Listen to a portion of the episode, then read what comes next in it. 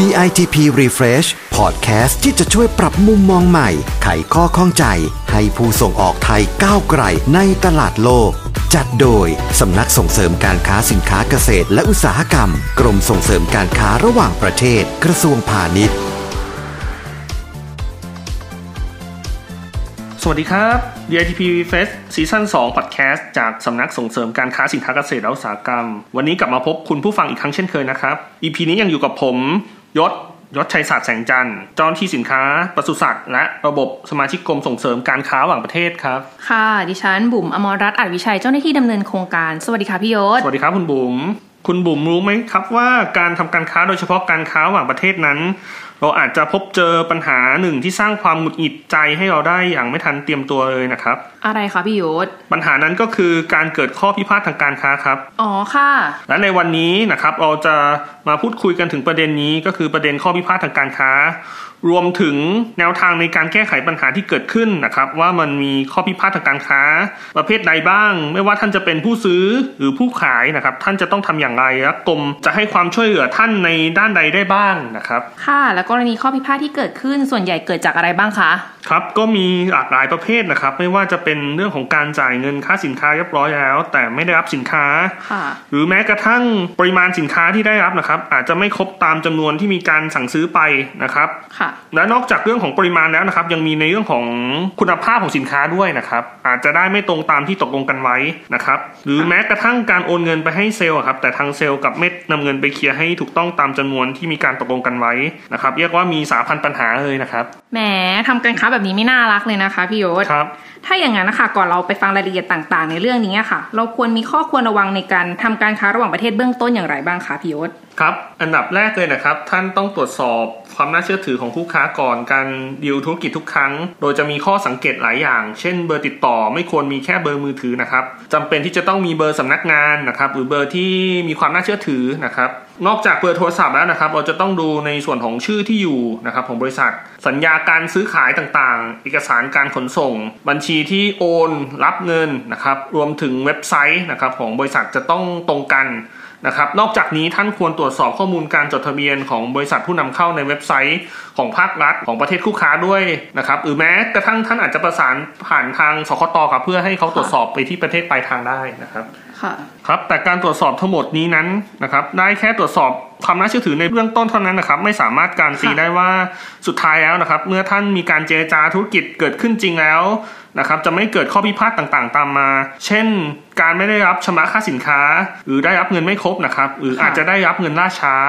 ซึ่งถ้าเกิดกรณีเหล่านี้ขึ้นนะครับ ท่านก็สามารถขอความช่วยเหลือมาที่กรมส่งเสริมการค้าระหว่างประเทศได้ โดยสามารถแจ้งผ่านระบบบริหารจัดการเรื่องร้องเรียนและข้อพิพาททางการค้าระหว่างประเทศ หรือที่มีชื่อว่า DITP Care ได้นะครับ ใช่เลยค่ะ เพราะว่า DATP เราห่วงใยในการทำธุรกิจของท่านทุกขั้นตอนนะคะ ซึ่งระบบ DATP Care ที่กรมได้จัดทำขึ้น ก็เพื่อให้เกิดความสะดวกรวดเร็วในการแก้ไขปัญหา และเก็บไว้เป็นฐานข้อมูลของกรม เพื่อพัฒนาปรับปรุงระบบให้ดีขึ้นด้วยค่ะพี่ยศครับทีนี้เรามาดูวิธีการส่งเรื่องร้องเรียนผ่านระบบ DITP Care กันบ้างนะครับ ว่ามีขั้นตอนยังไงบ้างค่ะเริ่มต้นเลยนะครับ ให้ท่านเข้าไปที่เว็บไซต์ care.ditp.go.th นะครับและลงทะเบียนสมัครเข้าใช้บริการ DITP Care นะครับซึ่งท่านสามารถสมัครได้ทั้งประเภท นิติบุคคล และบุคคลธรรมดานะครับเมื่อท่านกรอกข้อมูลการสมัครเรียบร้อยแล้ว ให้ท่านเข้าสู่ระบบด้วย username และ password นะครับที่ท่านได้สมัครไว้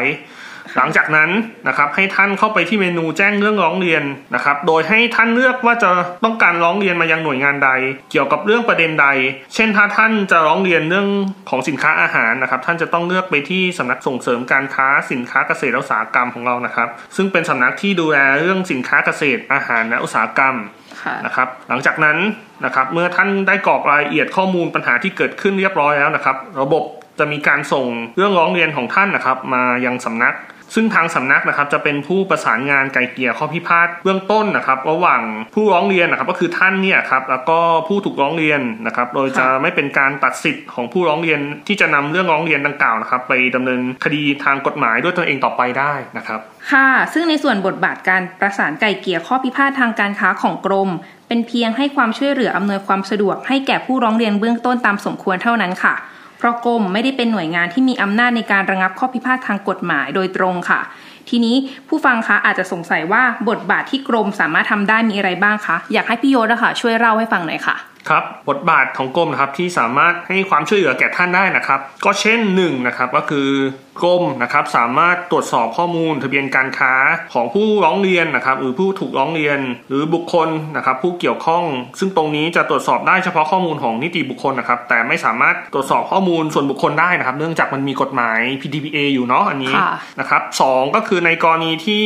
เป็นเรื่องร้องเรียนเกี่ยวข้องกับการค้าระหว่างประเทศนะครับ เราจะมีการประสานไปยังสำนักงานส่งเสริมการค้าในต่างประเทศ หรือสคตนะครับเพื่อติดต่อผู้ร้องเรียนนะครับผู้ถูกร้องเรียน หรือผู้ที่เกี่ยวข้องนะครับที่อยู่ในต่างประเทศให้ครับ สามนะครับถ้าเรื่องนั้นๆ มีความเกี่ยวเนื่องกับภารกิจของหน่วยงานอื่น ภายในสังกัดกระทรวงพาณิชย์นะครับ เราก็ยินดีที่จะเป็นผู้ประสานติดต่อหน่วยงานอื่นที่เกี่ยวข้องนั้นให้นะครับ เช่น ประสานกรมทรัพย์สินทางปัญญากรมพัฒนาธุรกิจการค้ากรมการค้าต่างประเทศเป็นต้นนะครับ เพื่อตรวจสอบความถูกต้องของเอกสาร หรือข้อเท็จจริงที่เกี่ยวข้องเพิ่มเติมให้แก่ท่านนะครับ นอกจากนี้เรายังช่วยตรวจสอบความน่าเชื่อถือของผู้ประกอบการในเบื้องต้นให้ได้ แต่ก็อย่างที่บอกไปก่อนหน้านี้นะครับว่า เราก็ไม่ได้รับประกันนะครับว่าบริษัทที่มีการจดทะเบียนถูกต้อง หรือมีความน่าเชื่อถือนะครับ จะไม่ทุจริตหรือไม่คดโกงในการทำการค้านะครับในบางกรณีนะครับเรายังช่วยทำการนัดหมายเจรจายุติข้อพิพาททางการค้า ระหว่างประเทศนะครับ ระหว่างฝ่ายผู้ร้องเรียน และผู้ถูกร้องเรียนนะครับ ทั้งในรูปแบบออนไลน์และออฟไลน์ให้ด้วยนะครับ ค่ะบทบาทของกรมทั้งหมดที่พี่ยศได้บอกมาค่ะ เรียกว่าเราใส่ใจแล้วก็ดูแลทุกท่านในทุกเรื่องของการทำธุรกิจเลยนะคะ เราก็ไม่ทราบว่าพี่ยศพอจะมี case study อะไรมาเล่าให้ฟังบ้างไหมคะ เพื่อเป็นกรณีศึกษาของผู้ประกอบการจะได้ระมัดระวัง แล้วก็มีความละเอียดรอบคอบในการทำการค้ามากขึ้นด้วยค่ะ ครับ มีอยู่เคสหนึ่งครับ ซึ่งเป็นเคสที่เกิดขึ้นเมื่อปีที่แล้วนี่เองนะครับ ได้เกิดข้อพิพาททางการค้า ระหว่างผู้ประกอบการต่างชาตินะครับ ซึ่งเป็นผู้ซื้อสินค้าในฐานะของผู้ร้องเรียนนะครับ ได้ส่งเรื่องร้องเรียนผู้ประกอบการไทยเข้ามานะครับ ผ่านระบบของกรมนะครับ โดยผู้ถูกร้องเรียนในประเทศไทยครับเป็นผู้ขายนะครับสินค้า ในส่วนของประเด็นที่มีการร้องเรียนเข้ามานะครับ ก็จะเป็นในส่วนของประเด็นเรื่องคุณภาพของสินค้า ซึ่งทางผู้ร้องเรียนกล่าวอ้างว่าสินค้านะครับที่ผู้ส่งออกไทยส่งออกไปนะครับมีคุณภาพต่ำกว่ามาตรฐานที่ได้ตกลงกันไว้ทีนี้นะครับกรมเลยได้เป็นคนกลางนะครับ ในการประสานทั้งสองฝ่ายนะครับ ให้มีการเจรจายุติข้อพิพาทดังกล่าว แบบพบหน้ากันนะครับ และ ทางกรมนะครับก็มีการนัดนัดหมายร่วมกันนะครับระหว่างทั้งสองฝ่ายนะครับให้เข้ามาพูดคุยนะครับเพื่อเจรจากันในบริเวณนะครับที่มีการจัดงาน THAIFEX นะครับ